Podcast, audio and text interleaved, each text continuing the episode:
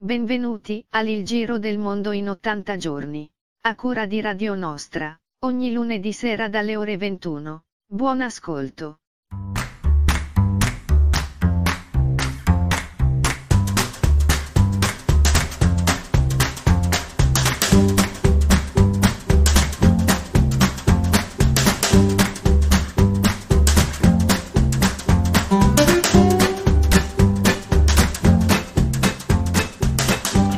Buonasera, buonasera a tutti, eccoci che siamo ritornati dopo una settimana di ferie tra virgolette.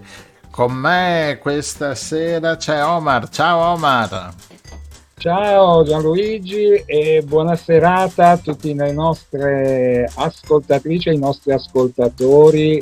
Oggi da, sempre da Liegi, ma io sono con te sulla mongolfiera che stiamo andando di Ma noi avevamo in settimana avevamo preso anche un'altra mongolfiera piccolina che da, da un posto diciamo e Rossella ci è montata su, boh, è sparita via. Eh, l'abbiamo persa. L'abbiamo persa, adesso mi dà sulla mappa mi dà che è tra Glasgow e Liverpool. Vediamo se poi riusciamo a recuperarla. Tu l'hai vista passando, passata sopra Liegi?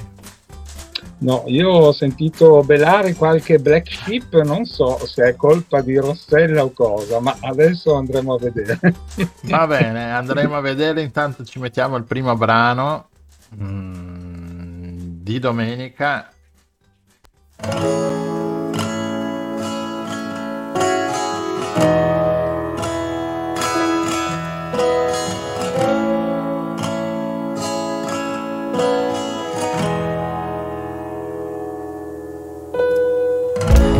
Speranza che voglia i pensieri per guardare con gli occhi di chi è rimasto senza che non conta adattarsi al buio e alla luce se la pace è un concetto che non ci appartiene. Stagioni fantastiche fra lente domeniche ed un amaro come aperitivo per ricordarci che siamo alla frutta con lo smog in centro come a Calcutta Butta via la malinconia. Che scappiamo e chi lo sa? Tu butta via la malinconia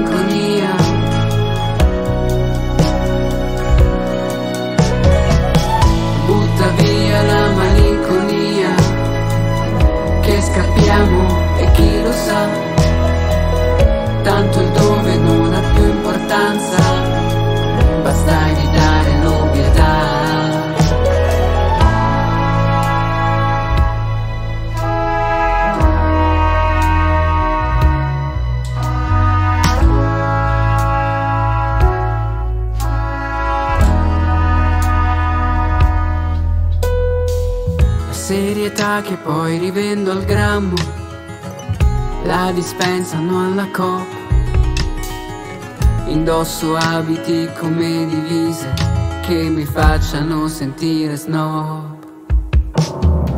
Cerco un motivo per andare al bar. Cerco un motivo per restare solo. A parte il traffico sto bene in centro che di domenica ha un sapore buono. Malinconia che scappiamo e chi lo sa, tu butta via la malinconia.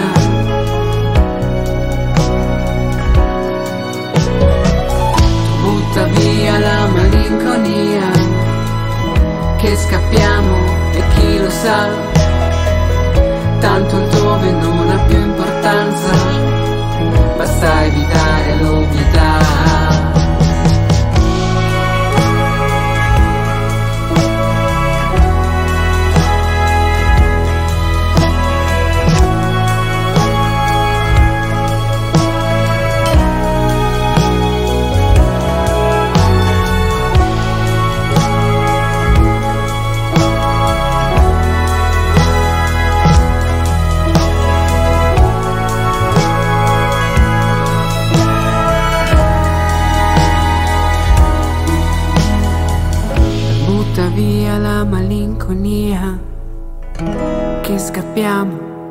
Lo sa tanto il dove non ha più importanza, basta evitare l'ovvietà. Di domenica Barbato, con noi adesso Oman abbiamo il primo ospite con la nostra mongolfiera. Dove vogliamo? Vogliamo in Africa, vogliamo sulla Nigeria e eh, andiamo a trovare una nostra collega che sta lavorando laggiù per i corsi di italiano, Sara Scriccia, che eh, è qui con noi adesso e a, alla quale gli diamo il benvenuto e la ringraziamo per essersi insomma, prestata a raccontarci un po' questa sua fantastica avventura. Quindi benvenuta Sara e a te il microfono. Buonasera Sara, benvenuta nella nostra mongolfiera. Grazie, buonasera a tutti. Sono Sara e lavoro in Africa, precisamente eh, in Nigeria, a Lagos, eh, una, una regione dell'Africa totalmente diversa da quella che la gente si immagina, nel senso nell'immaginario collettivo si pensa che sia una zona mm, dove tutti ti rapiscono. Quando io ho detto che sarei partita per l'Africa, mi hanno detto: Ma sei pazza, dopo ti dobbiamo venire a recuperare. Eh, sicuramente ci sono tutti i problemi che ci possono essere in tutti gli stati insomma, del mondo. Esatto. Sì, nella zona dove sono io sicuramente è una zona molto, molto tranquilla, mm, niente di che, c'è una scuola italiana e io li eh, insegno proprio lì. Insegni, scuola... insegni italiano? Italiano, sì, sì, sì, è una scuola riconosciuta dal MIUR, eh, totalmente italiana, dove la popolazione studentesca è totalmente internazionale. Abbiamo di tutto, dai russi ai nigeriani, italiani, francesi, eh, c'è di tutto. Non, non Una scuola internazionale, quindi di che livello? Eh, noi abbiamo la nostra scuola, parte dalla, dall'infanzia, primaria, eh, media e liceo. Quindi è completa? Sì, completa. Sì, sì, sì. I nostri alunni sono quasi tutti bilingue. Eh, noi, la nostra scuola è divisa in due sezioni, quella eh, italiana che segue mh, totalmente il programma ministeriale italiano e quella eh, invece che segue il, diciamo, il, programma il progetto, in, no, no, inglese, britannico. Ah, quindi bilingue tra italiano e inglese. Eh, sì, eh, quindi loro sanno tutti bene, comunque chi più chi meno, eh, l'italiano e l'inglese, più eh, studiano altre lingue. Beh, sono lì per imparare, quindi ci siamo noi, voi che aiutiamo. Sì, sì, sì, sì, sì. Queste ragazzine, bene. Ehm, insomma, adesso che tempo fa da quelle parti? Perché eh, io arrivo da Liegi e stava appena nevicando. Allora, qua la temperatura va dai 26-28 gradi alle 6 del mattino, 6 e mezza, arriviamo fino ai 42-43 mm, percepiti perché l'umidità è molto alta. Ah, arriviamo dall'80 al 90% di umidità, ah. sì. Quindi piena stagione calda e afosa, eh, diremmo. sì, sì, sì, sì, sì, sì. Ma è sempre afosa, eh? sempre. Sì. Ascolta. No, Prego, prego. No, volevo capire i tuoi alunni come, cosa ne, ne pensano de, dell'italiano, dell'Italia. Ma i miei alunni, mm, allora, italiani veri e propri ce ne sono pochi, gli altri sono tutti anglofoni per lo più e sono lì da quando, dalla, dall'infanzia la maggioranza, non tutti, ma quindi chi è lì da quando era piccolino parla mm, bene l'italiano comunque. La nostra scuola è una scuola che tende a uh, far diffondere l'italiano nel mondo attraverso vari progetti eh, ad esempio adesso abbiamo appena partecipato al progetto Piran in finale, non sappiamo ancora in che posizione, comunque tra i primi cinque. Complimenti. Tra tutto il globo. globo. Siamo appena tornati da una gita in Italia. Dove siete stati? Eh, Roma, Napoli e Pompei. Quindi, wow. Sì. sì, sì, sì. Eh, abbiamo avuto la fortuna di ospitare nella nostra scuola attraverso mh, mm, il console eh, la vincitrice di Masterchef Italia ed era Tracy la, uh, la ragazza nigeriana che ha vinto... Mm, Giusto. Sì, sì. Sì, che parla perfettamente italiano. Wow. Eh, e poi La... ci, è una scuola totalmente che si occupa mm, mi piace proprio eh, diffondere la lingua e la cultura italiana. Abbiamo festeggiato la settimana della cucina, la settimana della lingua. Eh, ad esempio c'è stato sabato scorso la giornata dedicata a Dante e, e quindi niente, anche se non piace sempre, diciamo che un Dante lo mettiamo un, un Dante ovunque. di all'anno ci serve. Un Dante ci sta bene un po' dappertutto, un po' come il prezzemolo. Perfetto, sì. Quindi che belle motivazioni hanno i vostri alunni, complimenti, bellissimi progetti. E, ehm, e tu come sei arrivata ad insegnare da quelle parti? Allora, mm, un mix tra ricerca e casualità, nel senso che eh, ho sempre insegnato in Italia e volevo qualcosa di diverso, nel senso che nei miei studi passati io ho studiato la mm, le diverse culture nel mondo, quindi ero molto curiosa, anche se in Italia ho sempre lavorato eh, su bambini eh, che arrivavano dall'estero, quindi mi sono occupata molto di ehm, alfabetizzazione infantile e di ehm, bambini con, ehm, diciamo, con esigenze particolari, dei bambini speciali. Quindi volevo andare un pochino in giro per il mondo, ho avuto delle offerte sì, campo. E, e quindi sono, sono, approdata qua. Eh, bello, bello. Sì, ovviamente vado anche, sono andata anche in giro nei paesi un pochino più poveri. Ogni tanto ti perdiamo, immaginiamo che la connessione non è sempre, sempre adeguata. Infatti in questo momento vedo mm. che è scomparsa la linea. Sara, però noi ti aspettiamo, se riesci a rientrare o se ci senti, ci fa piacere continuare a raccontarti. Ehm, sì, vedo che c'è. Eh, non so, Gian, Gianluigi, cosa Beh, mettiamo, mettiamo, un brano mettiamo musicale. un branetto e poi la recuperiamo o sentiamo eh, qualcun sì, altro. Sì. Vai, vai, ok, così diamo tempo a Sara di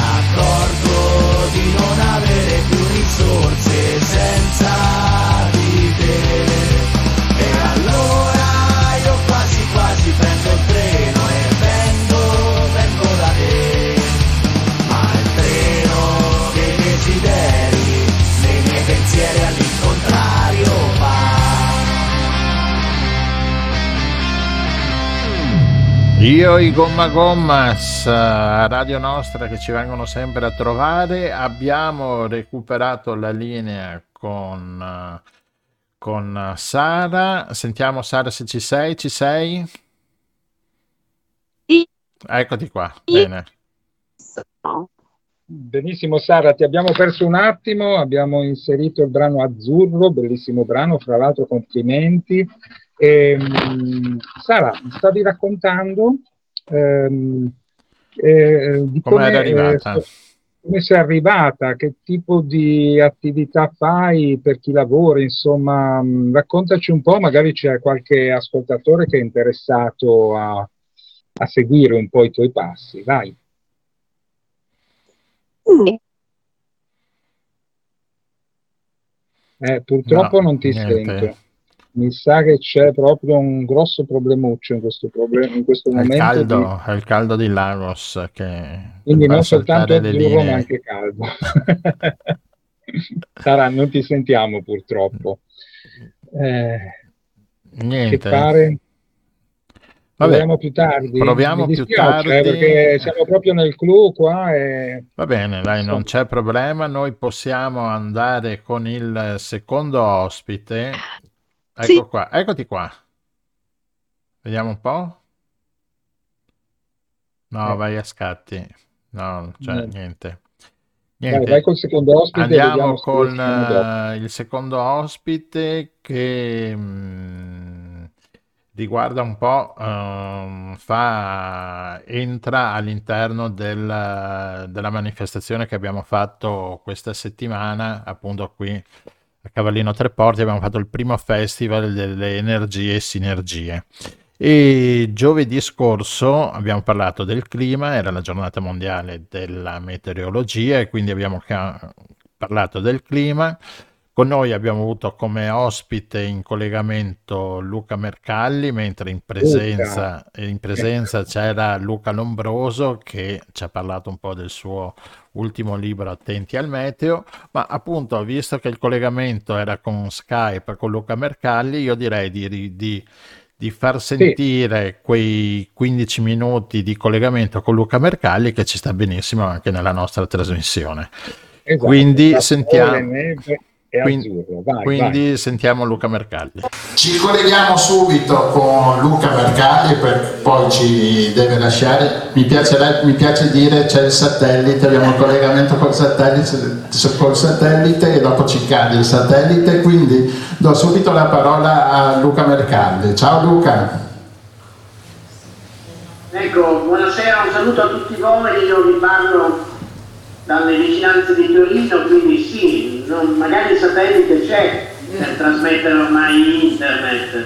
E questo da un lato mi fa risparmiare qualche decina di chili di CO2 perché se avessi dovuto venire di persona da voi in macchina ne avrei fatte tranquillamente un buon quintale.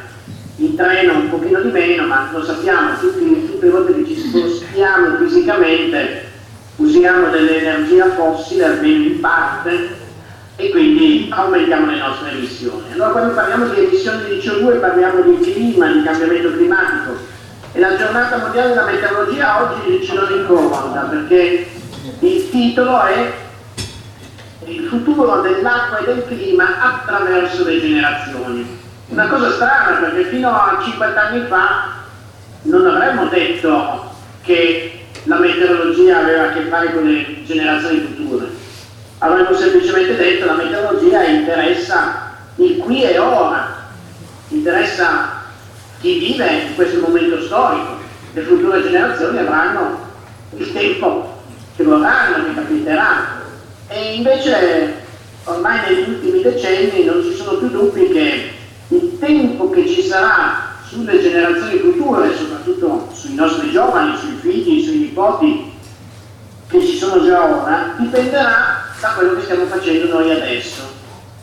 Questa è una novità da un punto di vista proprio non solo storico degli ultimi secoli, ma addirittura non ha uguali nella storia di tutta l'umanità e di buona direi del, del pianeta Terra stesso cioè che quello che fa una specie vivente arrivi a condizionare il clima a lungo termine.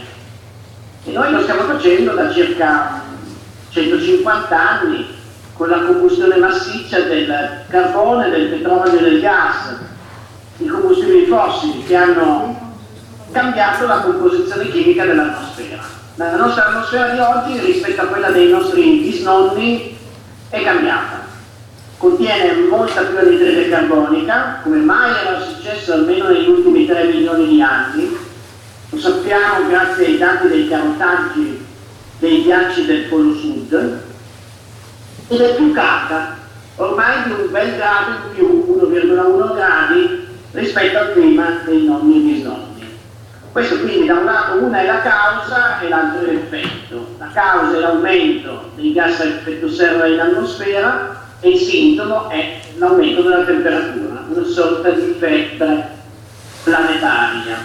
Ora, il caldo fino a un certo punto è gradevole, d'estate siamo tutti contenti quando ci sono quei 29-30 gradi, fino a 33-35 fa ancora piacere che tu sia in vacanza, se già devi lavorare con 35 gradi non è più bello, se devi asfaltare le strade o raccogliere la frutta in un campo, 35 gradi a mezzogiorno sono già una temperatura con la quale lavori con grandissimo stress e fatica.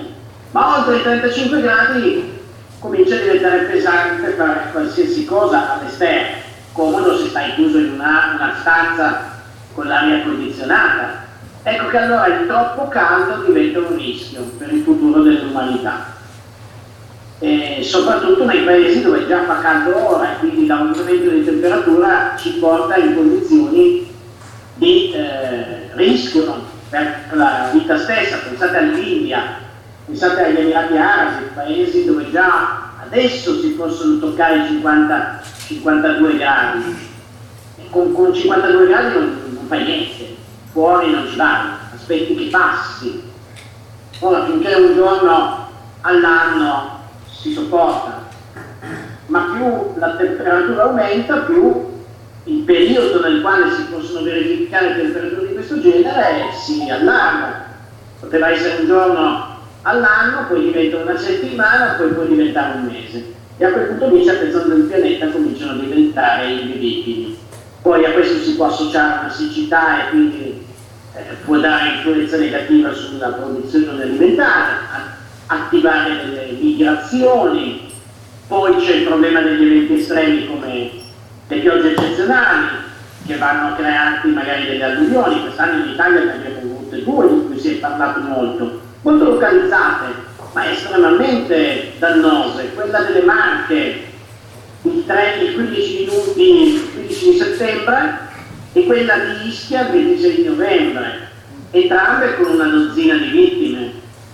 Quindi vedete che cambiare il clima non è qualcosa di saggio, perché gli eventi estremi ci sono sempre stati nella storia del clima, ma l'aumento della temperatura dovuto all'aumento delle emissioni di gas serra rende tutti questi eh, fenomeni più intensi e frequenti. Quindi paghiamo poi con la nostra sofferenza, con la nostra difficoltà a condurre le attività economiche, per ora in modo a macchia di leopardo, ma anno dopo anno questi fenomeni aumentano e ci creano problemi di ogni genere. La pianura padana in questo momento sta soffrendo una, forse la peggiore siccità della sua storia, ma di questo so che l'amico Luca Lombroso parlerà dopo, quindi lasciamo a lui illustrare i dati della situazione meteorologica che sta generando questa fortissima anomalia e carenza d'acqua di cui tra l'altro non vediamo la fine, eh? non è che domani cadranno due gocce di pioggia qua e là sulle zone alpine, ma niente che possa eh, compensare ormai quasi un anno e mezzo di mancanza di precipitazioni. Eh, in tutto il mondo si susseguono fenomeni climatici estremi che vanno a colpire le persone. Poi ve ne aggiungo uno che per voi che state in laguna, insomma vicino al mare, in una zona particolare del mondo e d'Italia, cioè in zone di terra molto basse, è un rischio nuovo. Cioè, mentre le alluvioni tutti sappiamo che cosa sono e possono soltanto diventare più frequenti e più intense, ma le abbiamo nostra, nel nostro catalogo di evento dannoso, eh, l'aumento del livello marino non ce l'abbiamo nella nostra esperienza. E via via che le acque dei mari si riscaldano, si dilatano e quindi occupano più spazio. A questo aggiungiamo i grandi ghiacciai polari che fondendo per il troppo caldo vanno a aumentare il livello degli oceani. Attualmente tutti i mari del mondo in media stanno già crescendo di 4 mm e mezzo all'anno e non te ne accorgi perché in un anno noi non lo percepiamo però il mare è già aumentato di 20 cm nell'ultimo secolo più farà caldo più aumenterà. Allora, una zona come la Laguna Veneta e tutto il delta del Po, fino a Cesenati, fino a Rimini, è una delle aree più esposte al mondo al rischio di sommersione. Inizialmente sarà lento, non, è, non te ne accorgi, poi le acque alte cominceranno a diventare sempre più alte, supereranno i massimi storici, sempre più frequenti, il Mose chiuderà Venezia fin quanto può, ma non può fare niente contro l'aumento fisso del può solo farlo quando c'è la marea, le spiagge verranno erose sempre di più, con il risultato che le terre come delta e lagune eh, verranno messe a grave rischio. Se non facciamo niente per ridurre le emissioni, ecco che arriva la giornata mondiale della meteorologia con clima e acqua tra le generazioni. Le generazioni future troveranno il territorio tra Grado e Cesenatico inabitabile, con più di un metro d'acqua. Ecco perché si chiede oggi un impegno per evitare il problema domani. E l'impegno è quello di consumare meno energia fossile, meno materie prime, essere un pochino più responsabili, più sobri, senza bisogno per questo di diventare poveri o tornare al medioevo come si sente dire, ma intanto cominciamo ad abbattere gli sprechi in questa società sono tanti. Sprechiamo energia, sprechiamo cibo, sprechiamo oggetti, produciamo rifiuti. Tutto questo non è che ci dia più felicità.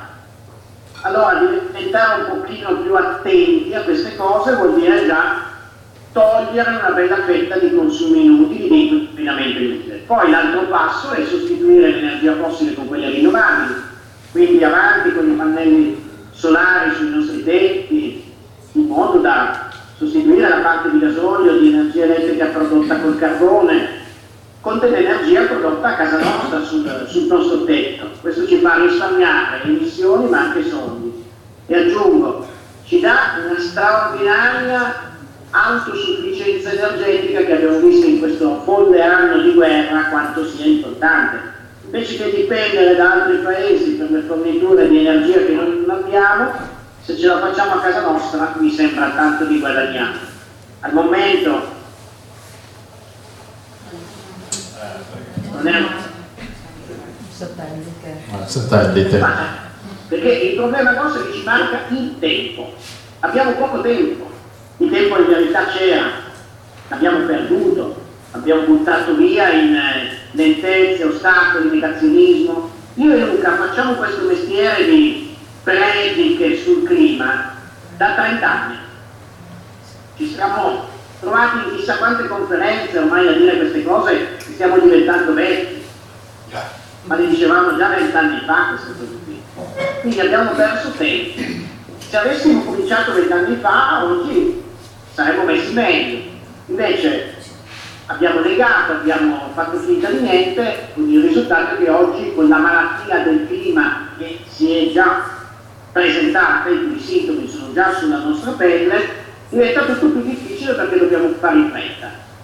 Non mi sembra che però la società abbia accolto questa urgenza. Ancora c'è troppa lentezza, c'è troppo indugio, mille scuse, le persone cercano degli alibi, non è vero, gli scienziati non sono d'accordo, la macchina elettrica non funziona, eh, la pompa di calore non costa troppo, fare l'isolamento termico da casa non voglio avere regolatori per casa. Ogni genere di scusa per non fare questa sorta di dieta globale per usare meglio l'energia e per trasformarla in energie rinnovabili. Ecco perché abbiamo bisogno di una svolta.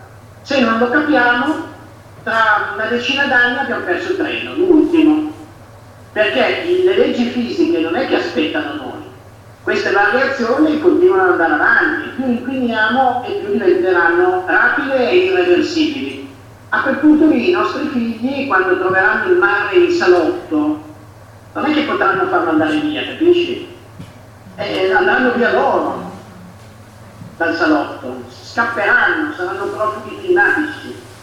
Invece la buona notizia, l'unica che abbiamo da darvi, è che abbiamo ancora una decina d'anni sulla quale le nostre scelte hanno un senso, cioè possono cambiare lo scenario futuro. Se li useremo bene, ci avvieremo verso quella strada della sostenibilità, della decarbonizzazione, che permetterà di avere non il clima sano che avevamo prima della rivoluzione industriale, eh, però insomma diciamo delle variazioni con le quali potremo ancora adattarci. Se invece non faremo niente, allora consegneremo alle prossime generazioni un pianeta ostile alla specie umana, con troppi eventi estremi, con l'aumento del mare di anche un metro, con ondate di calore eh, ingestibili e quindi renderemo la vita difficile a quelli che verranno dopo di noi. Ce la sentiamo di giocare poi questa parte, di essere quelli che verranno additati come la causa di cambiamenti che dureranno millenni, perché poi sta roba qua, la Terra la metterà a posto, ma ci vorranno decine di migliaia di anni prima che questi, queste ferite vengano rimarginate dai processi naturali. Nel frattempo chi, ci, chi farà le spese di tutto questo è, è l'umanità, non è questione di salvare il pianeta, il pianeta si salva da sé è questione di salvare noi stessi. Quindi io direi, usiamo bene la, questa sera simbolica della giornata mondiale della metodologia, di cui credo Luca dopo vi farà vedere anche il filmato ufficiale. Ricordiamo che l'Organizzazione Meteorologica Mondiale è un'agenzia delle Nazioni Unite che ha sede a Ginevra ed è stata fondata nel 1950 il 23 di marzo, ecco perché si celebra oggi la giornata mondiale della meteorologia. Ed è un'organizzazione che mette insieme tutti i paesi del mondo per uniformare i rilevamenti meteorologici in modo che siano coerenti e confrontabili in tutti i paesi e per studiare i problemi climatici in modo da evitare che degenerino in futuro. Quindi è una struttura assolutamente autorevole. Chi chiacchiera e straparla con le proprie teorie parla per se stesso L'Organizzazione Meteorologica Mondiale parla per tutto il mondo, quindi il peso di una dichiarazione che arriva dall'OMM a Ginevra è molto di più di quelle delle chiacchiere del bar del negazionista di turno. Io con questo allora vi auguro, insieme all'amico Luca, di continuare una serata di approfondimento su questi temi e soprattutto di accorgervi del senso di urgenza e di responsabilità che eh, grava su ognuno di noi. Abbiamo il dovere di usare bene questo tempo per cercare ancora un po' di guarire questa condizione patologica del nostro clima. Grazie per l'ospitalità e per questo saluto, possiamo dire, celebrativo di, di questa giornata che cade una volta all'anno, ma cerchiamo poi di occuparci di clima e di ambiente anche per tutti gli altri 364 giorni rimanenti. Bene. Grazie Luca, grazie mille. Bene, ritorniamo, ritorniamo in studio abbiamo ripreso il collegamento. Abbiamo ancora solo dieci anni, sapete, per sistemare sto pianeta, se no mm, noi ce ne andremo, il pianeta rimane, ma noi ce ne andremo. Vabbè, insomma. Grande Luca, grande Luca, sì. Abbiamo ristabilito il collegamento con Sara. Ci sei Sara? Sì, perché ti vedo anche, vedo anche la linea Ecco. buona. Quindi dove eravamo rimasti? Sì, eravamo rimasti che ci stavi raccontando come sei arrivata, come sei arrivata lì e come, come ci lavori lì. Dai, raccontaci, siamo curiosi. Sì, io Prego. sì, stavo dicendo, sono arrivata un po' per caso, volevo fare esperienze nuove, ho mandato una candidatura spontanea e ho fatto il colloquio, sono stata assunta e quindi volevo ricordare che se per qualsiasi motivo uno non può fare il concorso per andare all'estero, può benissimo mandare una candidatura spontanea. Tutte le scuole in tutto il mondo cercano sempre perché non c'è così tantissima gente specializzata e che ha voglia di trasferirsi, perché tante volte si sta bene nella propria zona di comfort e non si vuole uscire dal proprio paese, quando invece io dico sempre uscite, conoscete il mondo, fatevi esperienze, perché è veramente bello. Imparate o cercate di migliorare un pochino la lingua eh, e lo potete fare anche sul posto. Ma certo, Sara, l'appetito viene mangiando, quindi la lingua viene, come dire, utilizzandola. Il- Sì. Quindi questo colloquio che hai fatto perso- presso questa struttura privata l'hai fatto da casa, online immagino, prima di No, partire? no, io il, no, no, il primo l'ho fatto proprio in Italia eh, perché c'era una, una Un'agenzia? persona. No, no, no, no, proprio una persona appartenente alla scuola, una persona italiana che andava in giro a cercare delle persone, faceva i vari colloqui, eh, guardava i curriculum, guardava, faceva una prima scrematura e poi faceva i colloqui. Io l'ho fatto in Italia, sì, sì. Ah, ok, quindi questa persona reclutava in Italia Sì, mh, le persone, insomma. Eh, Sì, l'hai sì, fatto diciamo- dove? A Roma, immagino, o è venuta a No, Torino? Milano. Milano, eh? a casa mia. No, una persona comunque che andava proprio, chi era di Napoli, andava verso Napoli piuttosto che Roma. Ah, quindi una struttura organizzata che recluta persone per fare questo tipo di esperienza e Sì. mh, quindi le qualifiche sono mh, essere un insegnante stesse, ci sono in, le stesse che ci sono in Italia, Esatto. sì. Mm. Sì, sì. Allora, stavi dicendo che lavori per i ragazzini delle medie e del liceo, quindi sono abbastanza grandicelli, eh? Sono- grandicelli. Abbiamo detto che sono abbastanza motivati, giusto? Sì. O no? Sì?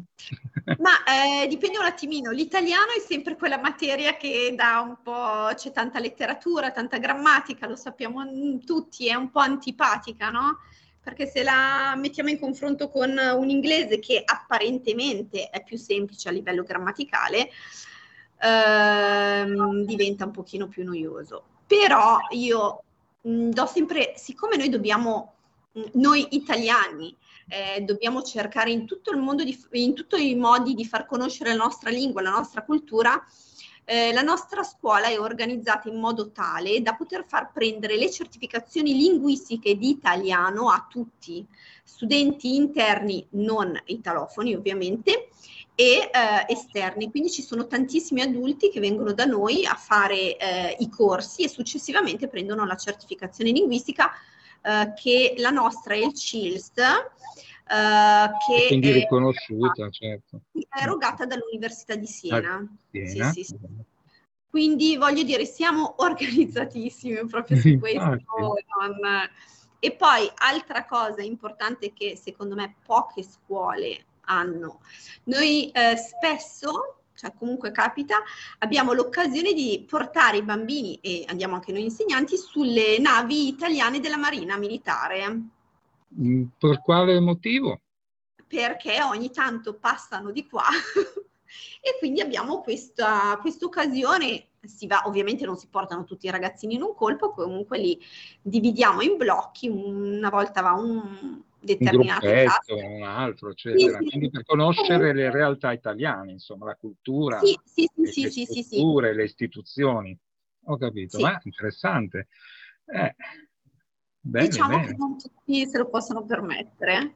Sì, mettia- stiamo- sto mettendo anche delle immagini, ovviamente, che mi ha inviato, che c'è questo incontro al porto con eh, i marinai italiani nelle navi Sì. italiane. Sì, e Sì, sulla nave c'era anche questo elicottero perché sono delle eh, navi che combattono comunque fondamentalmente la pirateria. quindi la criminalità, certo, Sì. organizzata nei mari. Ah, e quindi i bambini hanno potuto vedere e toccare con mano questi strumenti, questi Sì, oggetti, queste, queste cose da film, diciamo, in realtà. sì, sì, sì, sì. Ah, Anch'io, che io bella sono stata prima ad andare, eh, devo dire. Immagino Lara è la prima con la mano alzata. eh. Eccomi, sono Sì. pronta. Chi vuole andare io? Eh, sì, Ti sì, vedo, ti comunque vedo sulla piattaforma, sulla, sulla sono salita sull'elicottero eh, che era lì sulla nave, sì. No, bello. Comunque devo dire che abbiamo delle opportunità, secondo me, abbiamo quella marcia in più rispetto alla tipica scuola italiana, Ecco, perché Ma sì. abbiamo più opportunità. Sì, sì, sì. Quindi la scuola italiana mh, per, eh, per la Nigeria è vista bene, diciamo, per la città di, di Lagos, insomma, per la comunità. Sì, allora considerate che la città di Lagos è una città che eh, piena di scuole, da quella americana quella mm, olandese piuttosto che francese.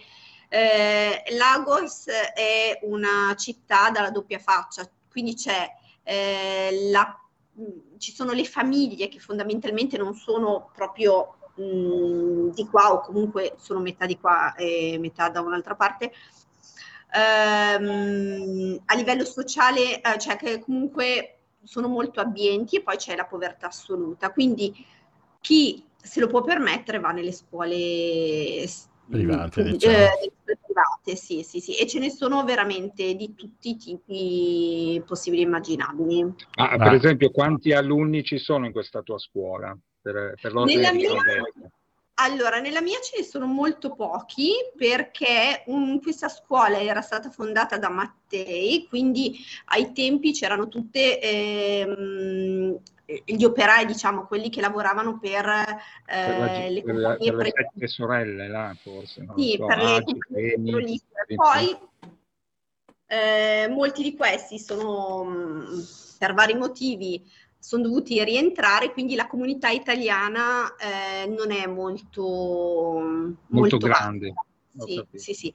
Quindi la nostra è una scuola tutto sommato piccolina, non, eh, le classi sono piccole e possiamo però, mh, è vero che sono piccole, però possiamo organizzarci al meglio per quando abbiamo comunque ehm, dei ragazzini che hanno comunque delle esigenze particolari, perché Quando possiamo, hanno bisogno educativi speciali si è più possiamo sul diciamo coccolarli meglio. Bene, e anche il fatto di essere comunque la maggior parte di essi ehm, persone non italofone fa in modo che possiamo stargli dietro affinché possano apprendere al meglio ciò che studiano, perché loro, il loro programma è totalmente italiano, eh.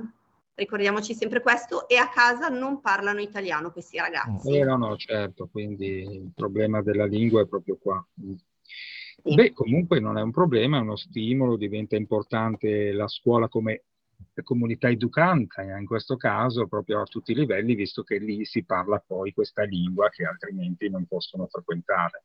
Sì. Bene, bene.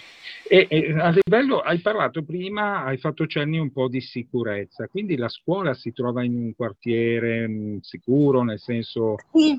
Eh, Sì, come sì, come è gestita? Ci sono delle guardie? Guarda, io ricordo le scuole che avevo frequentato in Sud America e ricordo che c'era tanto di portineria con personale armato all'ingresso, per cui insomma la cosa mi faceva un po' specie in qualità di appena arrivato dall'Italia. Però non, lì a Lagos com'è? Perché in passato non era poi così sicuro. In effetti capisco i tuoi amici, i tuoi familiari che insomma si erano un po' preoccupati quando hai raccontato che partivi. No, ma allora, prima di tutto sto Oggi, in un, sono in un, sì, allora sicuramente comunque sto in un, sono in un quartiere comunque di un certo tipo.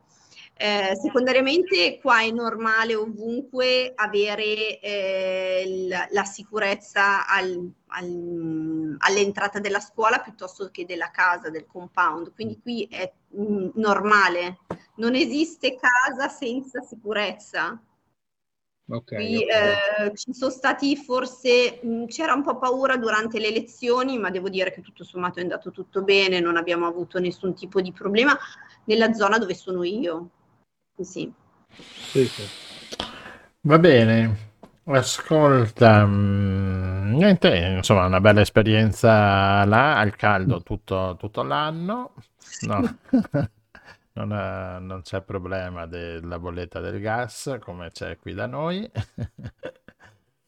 E mm, niente, buon, buon lavoro, buon studio, salutaci tutti i tuoi allievi, magari ci risentiamo più avanti, parliamo un po' del- della città di Lagos e della Nigeria. E di cosa Va si bene? mangia, eh? Eh, esatto, un Di po' cosa di... si mangia, eh, va bene?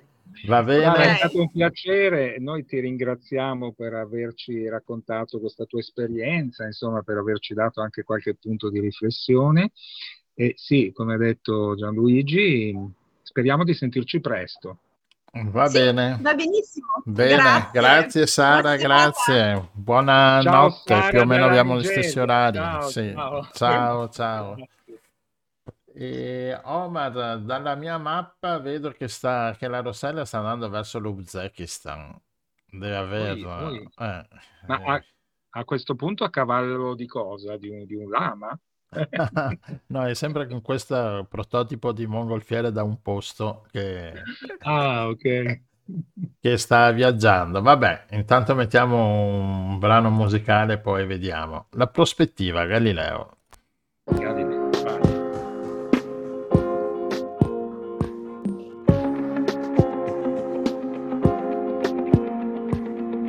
che uniscono punti, punti da cui nascono linee. De Chirico, l'ho scoperto con te quando studiavi architettura. Sì, si parla ancora di te, tra biscotti e prospettive. Lo so che la prospettiva non è una via di fuga. Dimmi che sei passata a cercarmi e non mi hai trovato, ma mi cerchi ancora noi, ci cerchiamo ancora.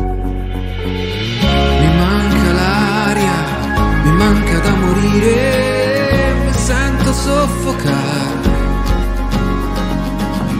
Mi affascina la distrazione, la consapevolezza di poter cambiare. Perché è questione di prospettive, solo di prospettive.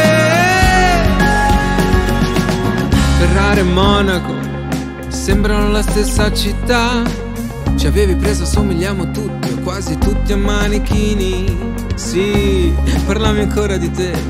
Sulle scale in biblioteca, lo so che la paranoia è la realtà più stretta e appiccicosa. Dimmi che sei passato a cercarmi e non mi hai trovato, ma mi cerchi ancora, noi ci cerchiamo ancora. Mi manca l'aria, mi manca da morire, soffocare. Mi affascina la distrazione, la consapevolezza di poter cambiare. Perché il tempo che poi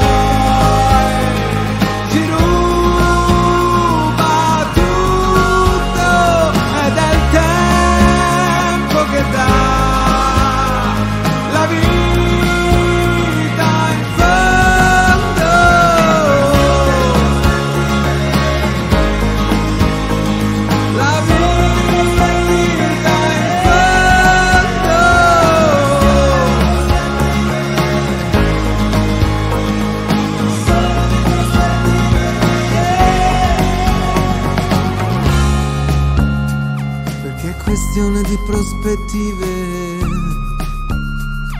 solo di prospettive. Solo che là però non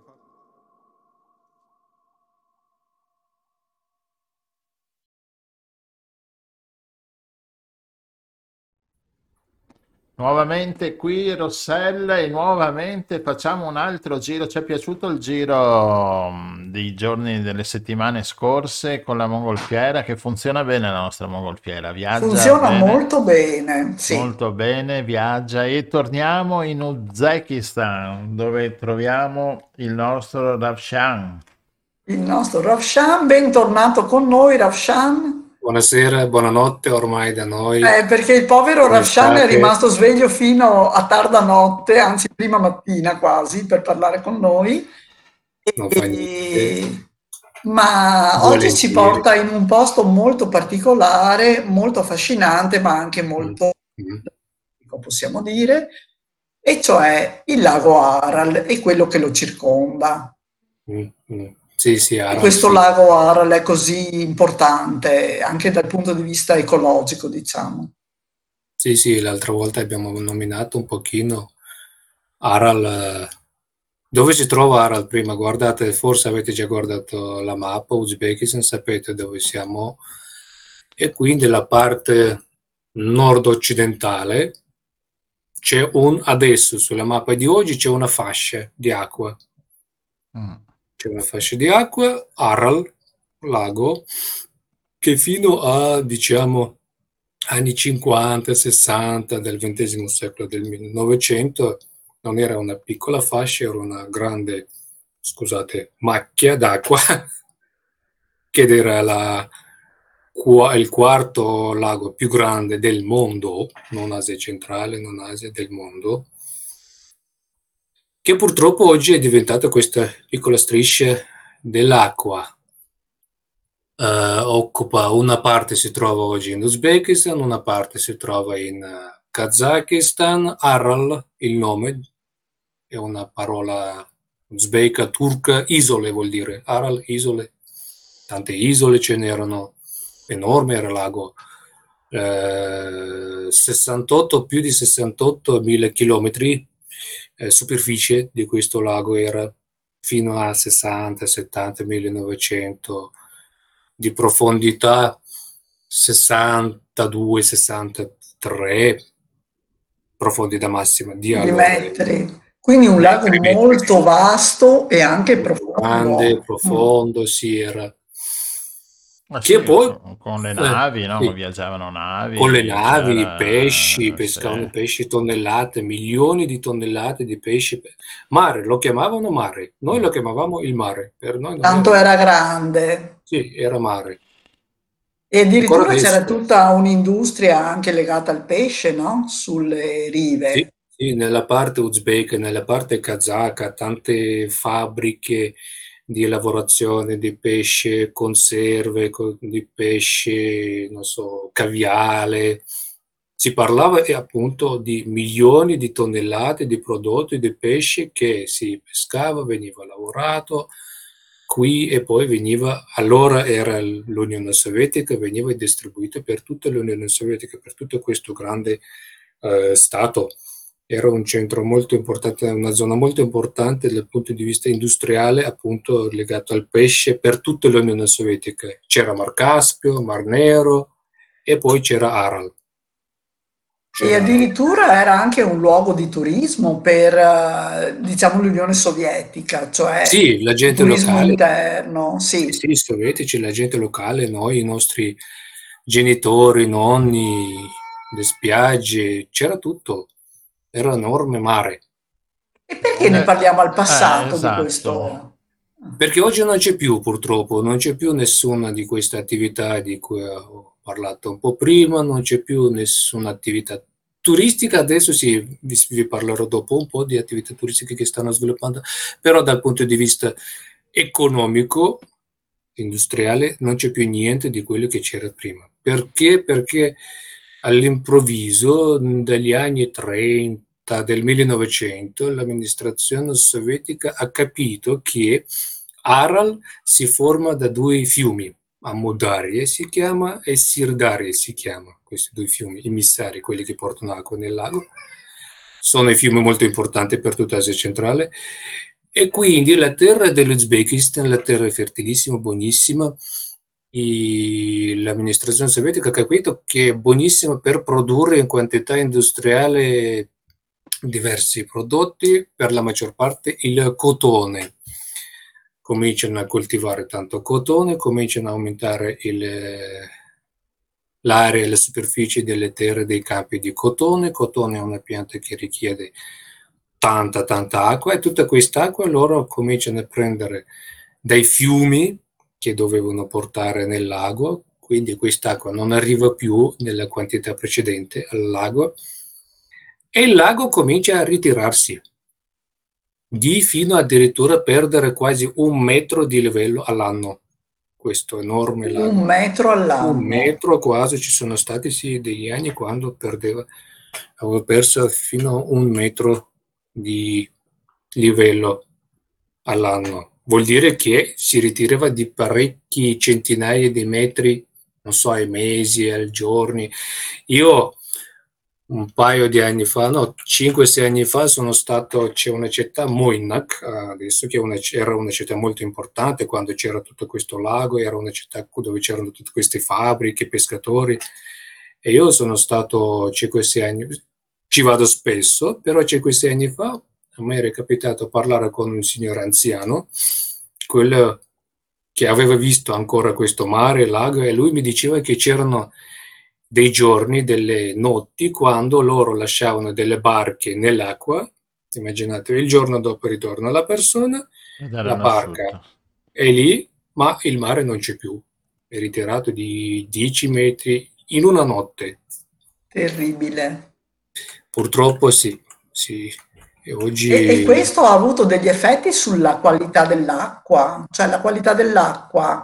Certo, sì, Aral, Aral è un lago non completamente, non è stato mai un lago dolce completamente, eh, ha avuto sempre una certa mineralizzazione, un po' di sale ha avuto sempre, e perdendo quantità dell'acqua, quella che ha perso, lui invece la quantità del sale si concentra in quella minima poca quantità dell'acqua e diventa sempre più salato, troppo, uh, talmente salato che adesso uh, non c'è più nessun tipo di pesce che un tempo si pescava. 34-36 specie diverse di pesci importanti si poteva trovare nel lago allora, adesso zero. Niente, Niente pesci. È troppo salato, quasi troppo come salato. Non so, sì, non so a che cosa paragonare.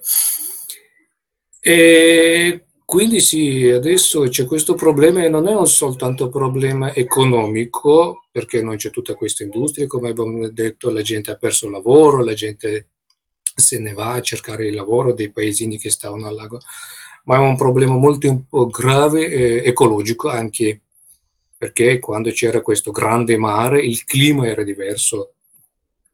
Certo. Inverno non era freddo, estate non era caldo.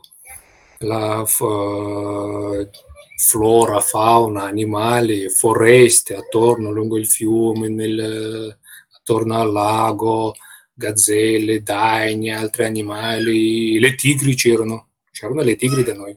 Le Oggi tigri. Ma e, e com'è adesso il paesaggio intorno al lago? Adesso Cosa deserto. vediamo? Deserto. Deserto. Voi vedete deserto, si è formato dal lago, quello che un, te- un- tempo. Era il lago, adesso il lago non c'è più, c'è un deserto, Aral Kum si chiama ufficialmente questo deserto, sabbie dell'Aral. Eh, c'è deserto adesso attorno, dei paesini piccoli, sì c'è qualche paese ma pochissimo adesso, dei villaggi mezzi abbandonati, abbandonati, sono rimasti perché la gente, la gente deve vivere, deve cercare di lavorare, Certo. niente. Quindi Ma c'è un- una prospettiva, non so, di, di, di farlo ritornare come prima oppure proprio No, farlo c'è- ritornare come prima, almeno adesso, la scienza di oggi non, non capisce come fare Mm. con delle cose che ci sono, dei sistemi che ci sono adesso. Adesso il problema di adesso è salvare quello che c'è, perché c'è ancora un pochino. Eh, appena diventa indipendente Uzbekistan, poi Kazakistan, 91, quasi subito hanno iniziato a tirare fuori questo problema del lago Aral, perché quando c'erano i sovietici fino agli anni 70-80 era un'informazione nascosta, nessuno ne parlava, era proibito parlare del problema dell'Aral. Ah, ecco. Era proibito, sì. Nessuno non doveva parlare, nominare questo problema.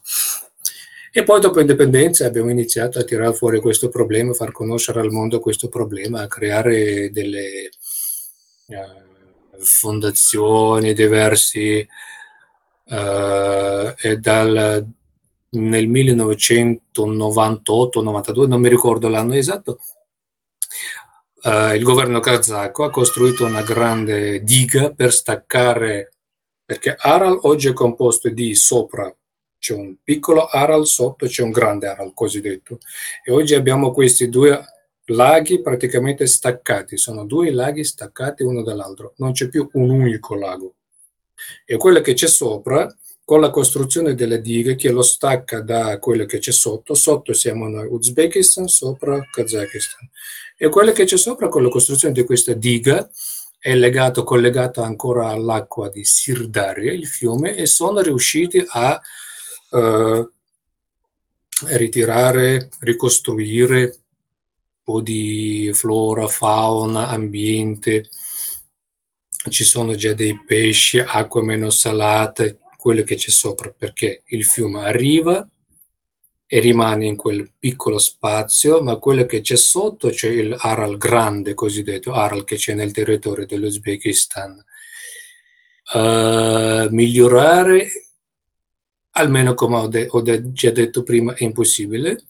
Oggi noi dobbiamo, uno, uh, fermare la sabbia che è rimasta dopo il lago, perché è una sabbia composta non soltanto di sale, ripeto era salato, ma quando irrigavano quei campi di cotone, come vi dicevo, si utilizzava tanta roba chimica, tutte queste cose, e acqua che mandavano, buttavano nel, nel campo, ritornava una minima quantità, ma qualche cosa ritornava indietro nel fiume. Eh, okay? E poi tutto questo fiume, tutta questa roba chimica, pesticidi, eccetera, portava verso dove c'è adesso questo deserto che prima era il lago e si fermava lì e oggi il, uh, come si chiama, la sabbia è composta di sale 1 e in più tanti pesticidi e tutta questa sabbia è un deserto, polvere, quella poca gente ma c'è ancora gente che ci vive, quella poca gente che, si, che c'è attorno la respira. Respira, quindi ci sono anche malattie. Sì, malattie, ecco, malattie, sì, aumentato di tante volte, decine, decine di volte, non so, malattie polmonali, bronchite, eccetera. Un esempio ah. soltanto, sì, la statistica con bronchite, se non mi sbaglio, tra 50 1950 e 1992-93 di 30 o 40 volte. Mamma mia, c'è un disastro cioè, completo su ogni... uno malato, oggi sono in 30. E questo adesso sì, stiamo cercando di risolvere, adesso Uzbekistan in particolare, l'amministrazione ha iniziato a ricostruire, a risistemare tutta l'infrastruttura in quei piccoli villaggi che ci sono attorno al lago. soprattutto la prima cosa che hanno fatto, hanno fatto portare acquedotto, acqua potabile, perché questo è un altro problema, non c'era acqua buona. Non pulita. c'era acqua potabile. Acque, sì, l'hanno portato gas, luce, eccetera. Cercano di un po' creare qualche condizione buona per vivere, As-. Ascolta Ravshan, siccome abbiamo ancora pochi minuti, mm. eh, accennavi prima che comunque c'è un tipo di turismo anche in questa zona così strana. C'è, c'è ci va la gente. Paesaggio, sì. È un paesaggio lunare, no? Sì, sì, appunto, sì. infrastrutture, che cosa, dove si va? Per andarci, per andarci, adesso il lago si trova nel territorio di una repubblica autonoma Karakalpakistan si chiama, all'interno dell'Uzbekistan abbiamo questa uh, repubblica e allora b- bisogna venire in Uzbekistan, bisogna atterrare a Tashkent, Tashkent bisogna prendere il volo per andare a Nukus, la capitale di quella repubblica, un'ora circa di volo e poi da Nukus, da quelle città, si parte in macchina Uh, circa 200 km da Nukus per una città, Moinak si chiama la città, uh, l'ho nominata già prima, dove oggi c'è ce ne sono diversi musei. C'è il museo considerato al cielo aperto dove sono messi diverse barche, navi rovinati che un tempo utilizzavano questi pescatori in mezzo al deserto. Perché era un porto una volta, no? questa cittadina. Sì. sì, era un porto, c'era, c'era acqua, c'era questo mare, le navi, le barche venivano, oggi l'acqua non c'è più, sono rimaste così all'aperto queste navi. È impressionante, sì, è un turismo particolare. Sì. Non è museo, non è archeologia, ma è, è da vedere. Era una testimonianza molto È da vedere per capire cosa è in grado fare un uomo uh, se non vede limiti. Bravo, così. Sì. E poi da lì si può andare proprio sulle rive del lago, no? Ah sì, volendo si prende una fuoristrada, una jeep, perché poi oltre non c'è strada. Ci sono solo c'è piste. Deserto, si prende una jeep e si può arrivare ancora adesso fino a dove c'è acqua, fino a al lago e si può, volendo, toccare fisicamente quest'acqua del lago Aral. Quello ancora più interessante, ancora più bello, perché sono paesaggi bellissimi, sono quelle che un tempo era, erano le isole, sono le montagne, sono le rocce, i canyon, eccetera. È molto bello. Sì, un paesaggio molto molto molto suggestivo e eh, un paesaggio da fine guerre stellari. Davvero, davvero. Ascolta, avvicinandosi all'acqua, Ravshan, però si sente un odore sgradevole, no? Mm-hmm. Che noi, per noi è un odore sgradevole. E, e, e, allora abbiamo scoperto che ci sono dei microorganismi, gli unici che possono vivere con una salinità del 25%, che sono le artemie.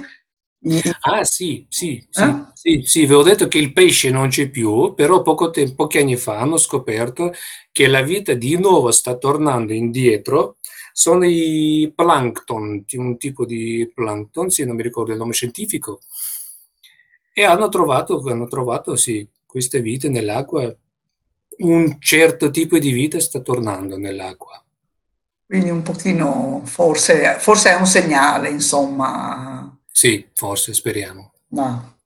Comunque hai ragione, è un esempio di quanto male riesca a fare l'uomo al pianeta che lo ospita. Sì. Mm, sì purtroppo sì. Allora, e anche questo Uzbekistan, ecco. Certo, certo, certo. No, è uno dei motivi anche di interesse no? di un paese così con tantissime sfaccettature diverse, tantissimi aspetti molto diversi, no? dall'imponenza di, dei, sì. dei, monumenti di Samarcanda a questo mare così, così suggestivo comunque. Sì. Va bene. Bene, grazie per essere rimasto fino a notte tarda con noi. E grazie, grazie a voi. Magari ci risentiamo ancora per qualche altra novità da, dall'Asia. Certo, Ormai sei il nostro inviato di Radio Nostra per, per, per quanto riguarda l'Asia. E niente, ci riprendiamo la mongolfiera e torniamo indietro, Rossella. Andiamo indietro, torniamo all'altro capo della via della seta. Ciao ciao. Bene, ciao, grazie mille. Ciao ciao.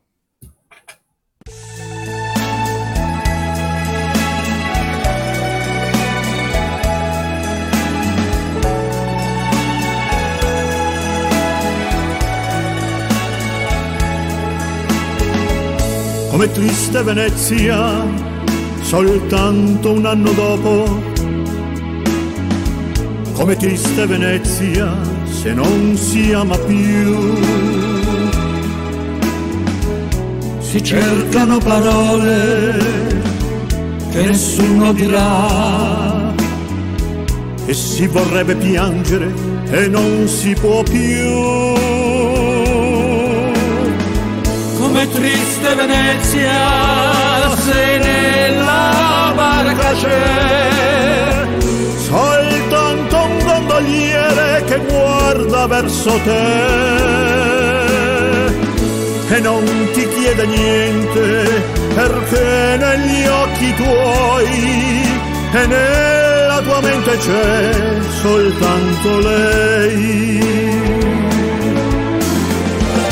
come triste Venezia soltanto un anno dopo. Come triste Venezia se non si ama più. I musei e le chiese si aprono per noi, ma non lo sanno che ormai tu non ci sei. Come triste Venezia di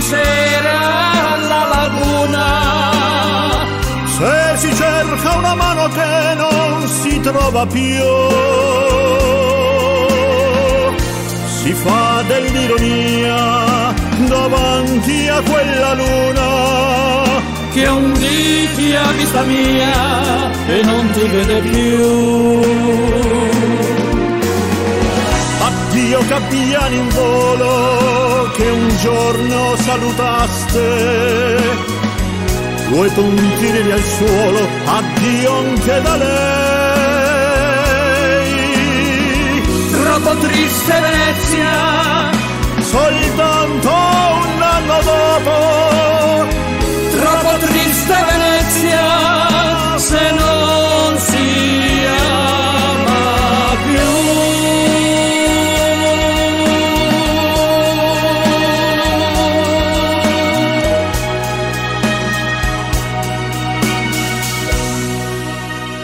triste Venezia con Giovanna Nocetti e Adolfo Stevanato nel video prodotto da Monica Vanin e abbiamo con noi Monica Vanin e Fierina Federici. Ciao a tutte. Buonasera. Benvenute, buonasera. benvenute. Grazie, buonasera.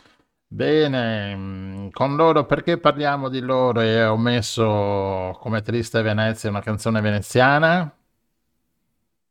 Ah, non rispondete?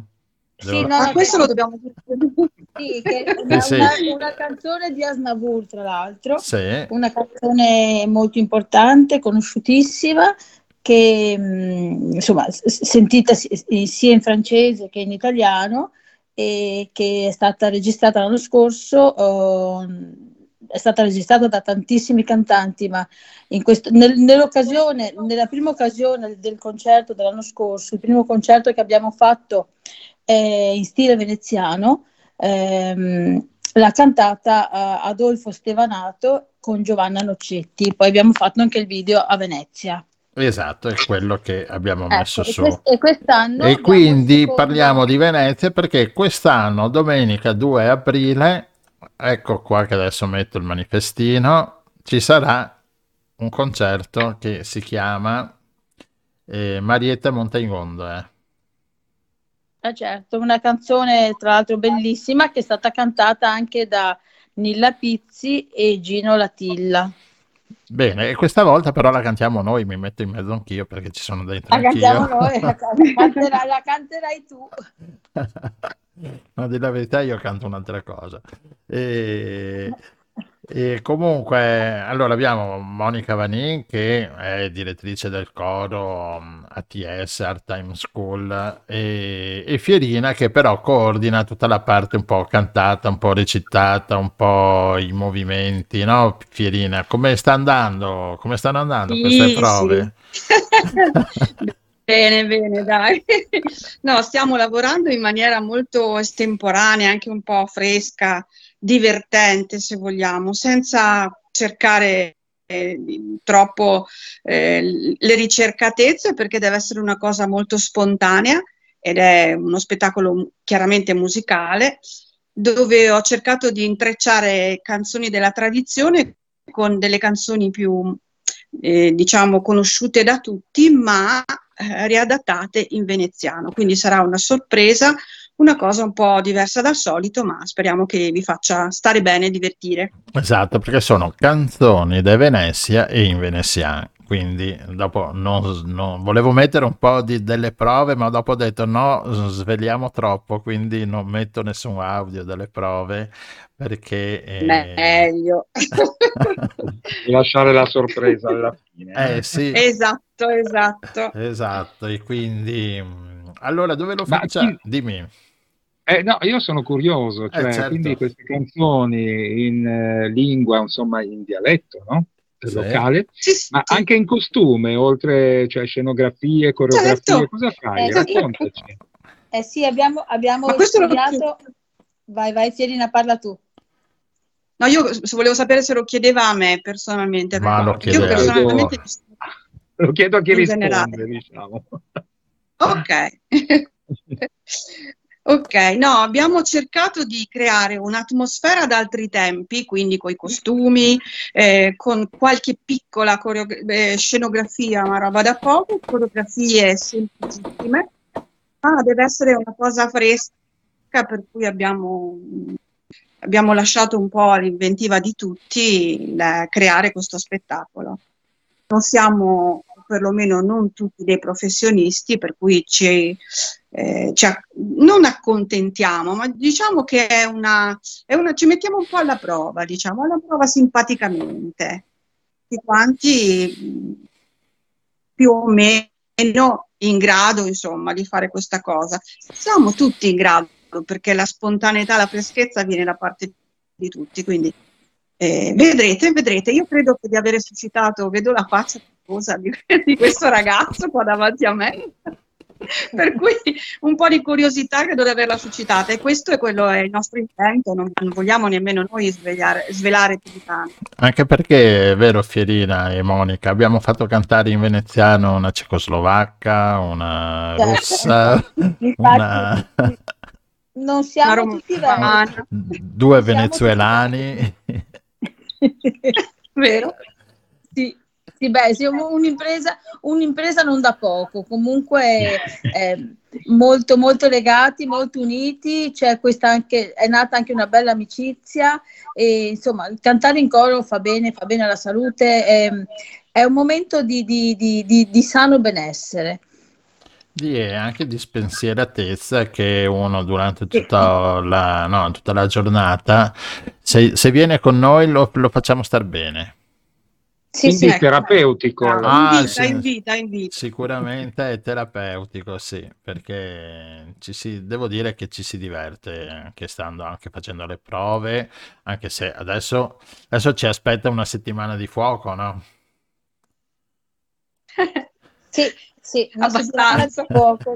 Le- gli Esatto. ultimi, diciamo gli ultimi ritocchi. Sì, gli ultimi ritocchi, le prove anche in teatro, non abbiamo detto dove lo facciamo, Lo facciamo a Cassavio, a Cassavio, Teatro, teatro comunale. in piazza Papa Giovanni Paolo II, domenica 2 aprile alle 20.30 e l'ingresso è mm, gratuito, però insomma ci aspettiamo un po' con offerte responsabili. Mi piace questa... Eh, Una, una cosa che vorrei dire è che partiamo dalle canzoni da battello del Settecento per poi arrivare alle canzoni alle canzoni 50. che non sveliamo. E, Perché, e ah, non diciamo altro, no, anche perché non eh, diciamo di più. no, troverete chi viene a sentirci e ascolterà e troverà delle canzoni che veramente degli anni 60, no? Tipo quella ah, e ah, ah, che non svegliamo. Hanno capito tutti, guarda. che sinceramente no... Beh, possiamo dire anche i titoli di queste due, no? Risi e Bisi, per esempio. Nessuno, cioè, Ah. eh, anni 60, sono, sono andato a vedere, sono canzoni scritte negli anni 60 e che sinceramente pochi o pochissimi conoscono, quasi nessuno direi. E Ah, quindi quindi si mangia? Si mangia? eh, si mangia anche, si mangia, si beve, sì, eh, Si beve, ok. e si sta in compagnia. Sì, sì. Quindi uno spazio Quindi- temporale importante, no? Dal 700 agli anni 60. Beh, sì, sì, sì, in effetti... Insomma, un eh, bel repertorio. Sì, sì, sì, insomma, dura poi un- un'oretta e un quarto, così 90 minuti, come una partita di calcio. toh. 90 minuti. E, e appunto, insomma, è una novità questa, questo spettacolo qua, una novità che speriamo che... ci sono 15, 15 persone, circa, non sempre tutte insieme, ma spesso tutte insieme. Sì, esatto. E niente, vi aspettiamo. Ci sono anche delle voci soliste. Sì, sì, e fa sempre del gruppo, parte del gruppo che si canta da soli, in coro, in 2, in 3, in 4, in 5, in 6, in 12, in 15. Comunque, insomma, eh, io non vedo l'ora che, ci, che arrivi questo 2 aprile. Oramai siamo tutti ansiosi Anche- e anche noi. Anche noi, anche noi. Va bene, ascoltate, vi ringrazio per questa per questo incontro questa sera. Salutiamo tutti il resto del coro perché ci stanno ascoltando, sono sicuro. Sicuramente Eh, ci staranno ascoltando. ci sta- ci Grazie ragazzi. Grazie a tutti e venite, adesso rimetto la locandina, il 2 aprile a Cassavio al Sala Teatro Cormorano per Marietta Monta in Gondola. Bene, Grazie. grazie a tutti. Ciao, Grazie grazie, Monica, grazie Pierina. Ciao Gianluigi. Ciao. Grazie Omar. Ciao, ciao, Ciao, ragazzi. grazie.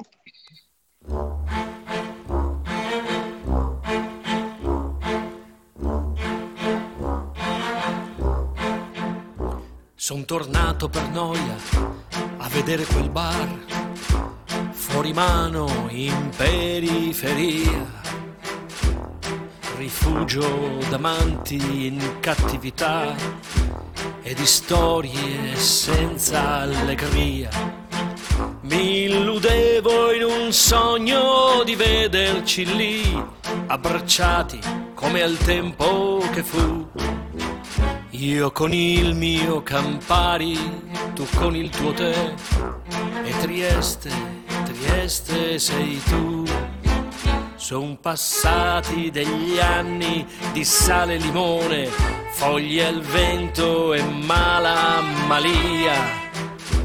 Il piccolo Berto ha ormai la sua età, sa la vita, sa cos'è una bugia.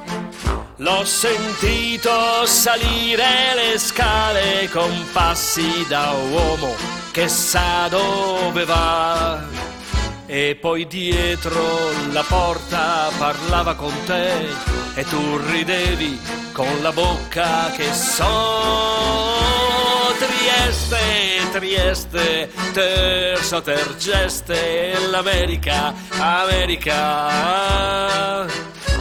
Entro al caffè San Marco con le truppe d'assalto, l'America, America.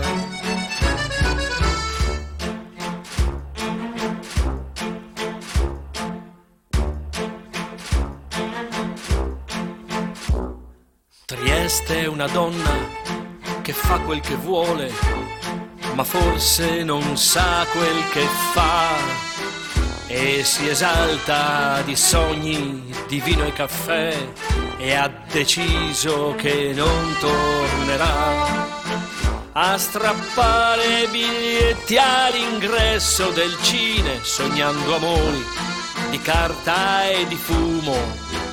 Cucion tetre bandiere coi bei voltichini e i colori di mille città Trieste, Trieste, terzo tergeste, l'America, America. Ah, entrò al caffè San Marco con le truppe d'assalto, l'America, America.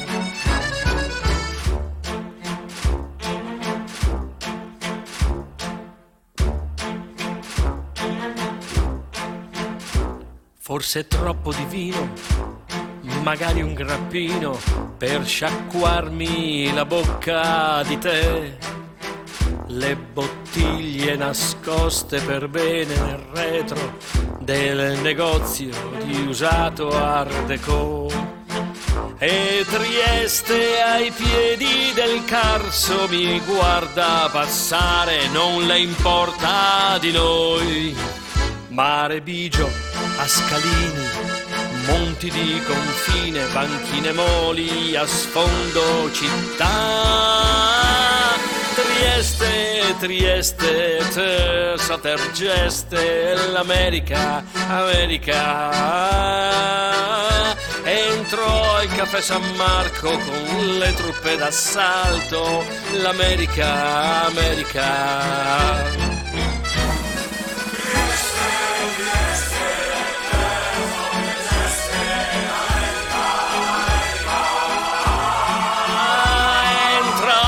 Caffè San Marco con le truppe d'assalto, l'America, America. Dai,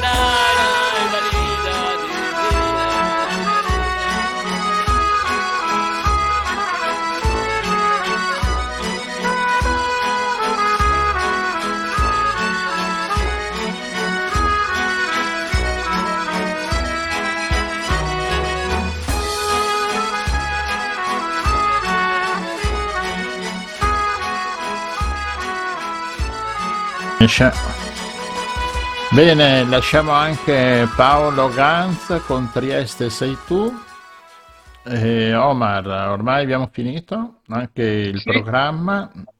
Esatto, sono ormai le 22 quasi e 30, 22 e 25, Sì. del 27 siamo al diciannovesimo incontro.